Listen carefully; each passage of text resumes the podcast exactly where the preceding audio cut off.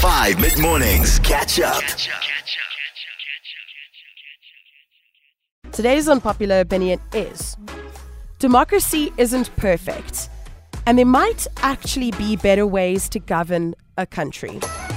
Now, this person didn't go into details as to what those better ways are, but that is the statement, and it's up to you now to let me know whether you agree or disagree with that statement. Just look at what is happening in this country, you know. Just look at what is happening like in Africa, like just just, just look at what is happening, you know. Uh, all over the world, it's because of democracy. So I think if we try something else, uh, we'll see what happens. Because um, I think uh, back in the days when they were doing uh, the whole entire monarchy thing, I think things were kind of better. Okay, also got a message from someone here saying, Hey, Steph, I get what they're trying to say, but what good alternatives are there to democracy? There is no proof that anything other than democracy works. There's a simple solution to that. Simple. Get rid of the ruling party. End of story. That's all. Then you will see change. Sure, okay, okay. It's naive and ignorant to say that there's a new way to govern when we have explored every avenue of governing throughout human history.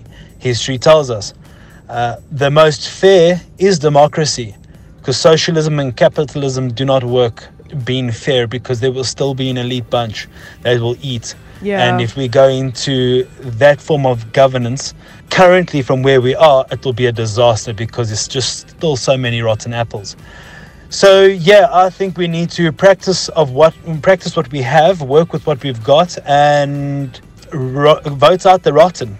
I'm not against democracy, um, but I think that the biggest flaw within democracy is that the majority gets to rule or govern the state, and um, I don't mean to be offensive, but sometimes like the majority isn't always like better equipped or like has the best leaders, you know.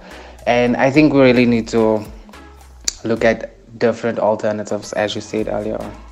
Catch up on some of the best moments from 5 mid mornings by going to 5FM's catch up page on the 5FM app or 5FM.co.za.